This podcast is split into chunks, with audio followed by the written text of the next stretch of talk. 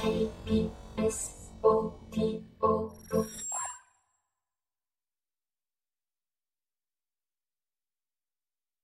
선비들 중에 은생이라는 사람이 가장 총명하고 유식해서 문득 깨달아 운치에게 빌면서 말하였다.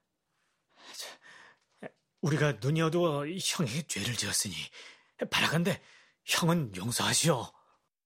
운치가 말하였다. 염려하지 않으면 자연히 도로 나을 것이로다. 기생과 선비들이 기뻐하고 만져보니 예전과 똑같았다. 감사의 인사를 하며 말하였다. 아이고, 신선이 강림하심을 모르고 하마터면 아주 큰일이 날 뻔하였나이다. 전운치가 구름을 타고 동쪽으로 가다가 보니 어떤 곳에서 서너 사람이 모여 의논하고 있었다. 창고적이 장씨는 착하고 효행이 있는 사람이라 만일 억울하게 죽는다면 아깝고 참혹한 일이다. 이렇게 말하며 탄식하고 있었다. 운치가 구름에서 내려와 물으니 그 사람이 대답하였다. 호주의 창고직이 장계창이란 사람은 어질고 효행 있고 사람 구제하기를 좋아하였는데 문서를 잘못 기록한 탓으로 자기가 쓰지 않은 은자 2천냥이 부족하게 되어서 그 죄로 처형을 당한다고 해서 탄식하고 있어. 운치가 불쌍히 여겨 다시 구름을 타고 처형하는 곳에 가 기다리니 과연 어떤 젊은 남자가 수레에 실려오고 그 뒤에 젊은 여자가 울며 따르고 있었다. 운치가 사람들에게 물으니 그 사람이 장계창이었다. 옥졸이 죄인을 내려놓고 시간이 되었음을 외치니 운치가 바람이 되어 장계창 부부를 거두어서 하늘로 올라갔다. 처형을 감독하는 관리가 크게 놀라 이를 임금에게 아뢰니 임금도 놀라고 조정 신하들도 의아하게 여겼다. 운치가 집에 돌아와 장계창 부부를 내려놓고 약을 풀어먹이니 이윽고 깨어 어찌된 영문인 줄 몰라 하였다. 운치가 앞뒤 사정을 말해주고 어머니께 이 사연을 고하였다. 운치가 또 구름을 타고 가다가 어떤 사람이 통곡하는 것을 보고 그 이유를 물으니 그 사람이 대답하였다. 나는 한재경이라는 사람이요.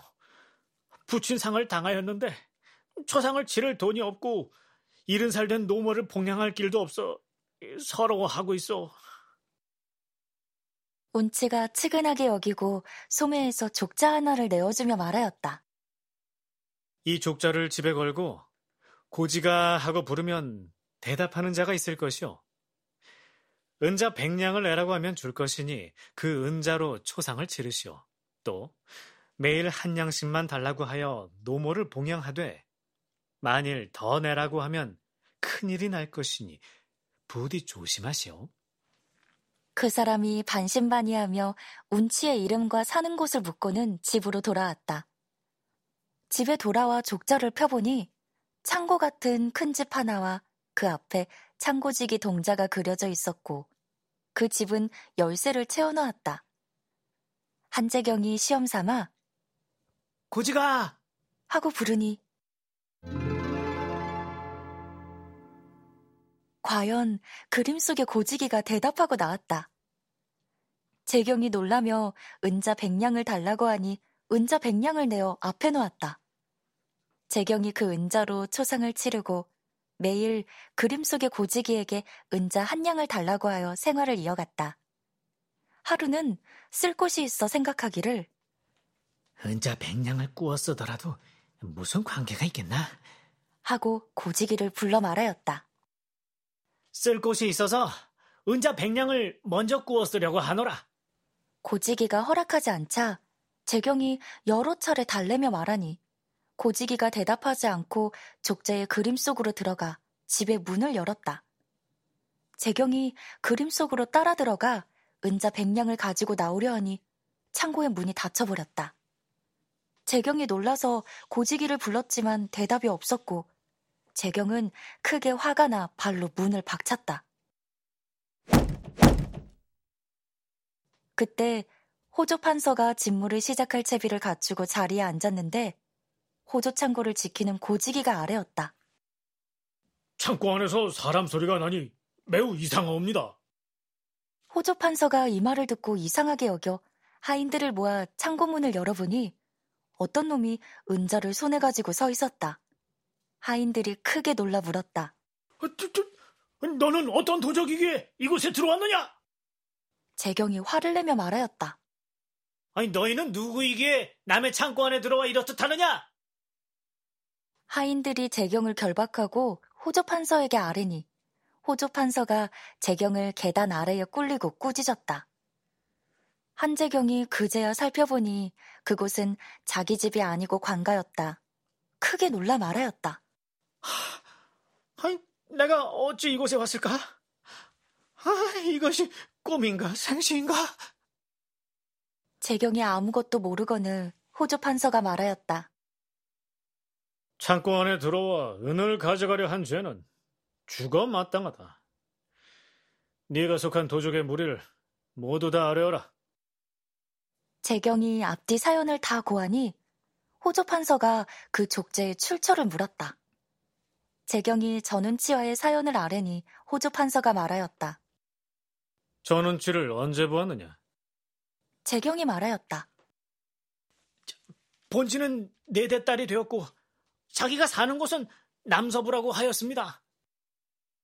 호주 판서가 이에 한재경을 가두고 나서 창고를 조사해 보니 은자는 다 없어지고 청개구리만 가득하였다.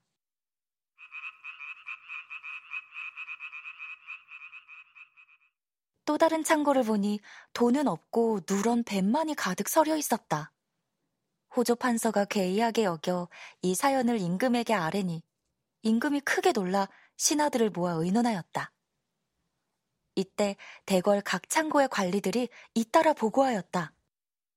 창고의 쌀이 변하여 벌레 짐승이 되었나이다.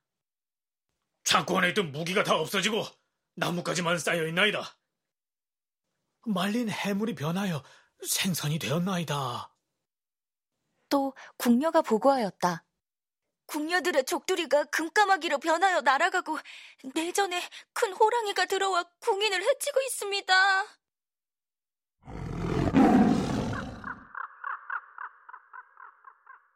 임금이 크게 놀라 활 잘 쏘는 궁노수를 내전으로 보내니 궁녀마다 큰 호랑이를 하나씩 타고 있어서 차마 활을 쏘지 못하고 이 사연을 임금에게 보고하였다.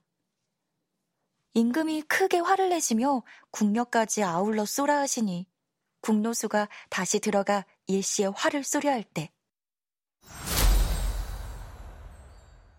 검은 구름이 일어나며 호랑이를 탄 궁녀가 모두 구름에 쌓여 하늘로 올라갔다. 임금이 이 소식을 듣고 말하였다. 이것은 모두 전원치의 요술이니 이놈을 잡아야 나라가 태평하리라. 호조 판서가 아뢰었다. 가둬둔 도적 한자경이 또한 전원치와 한패이니 빨리 죽이옵소서. 임금이 허락하시고 재경을 처형하려 할 때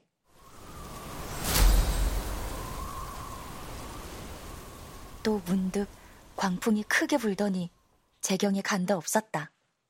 운치가 재경을 구해낸 것이었다.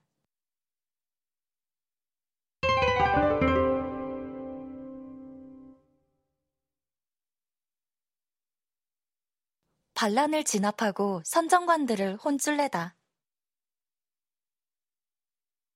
전운치가 두루 다니다가 사대문에 방 붙인 것을 보고는 차갑게 웃으며 대궐 앞으로 나아가 외쳤다.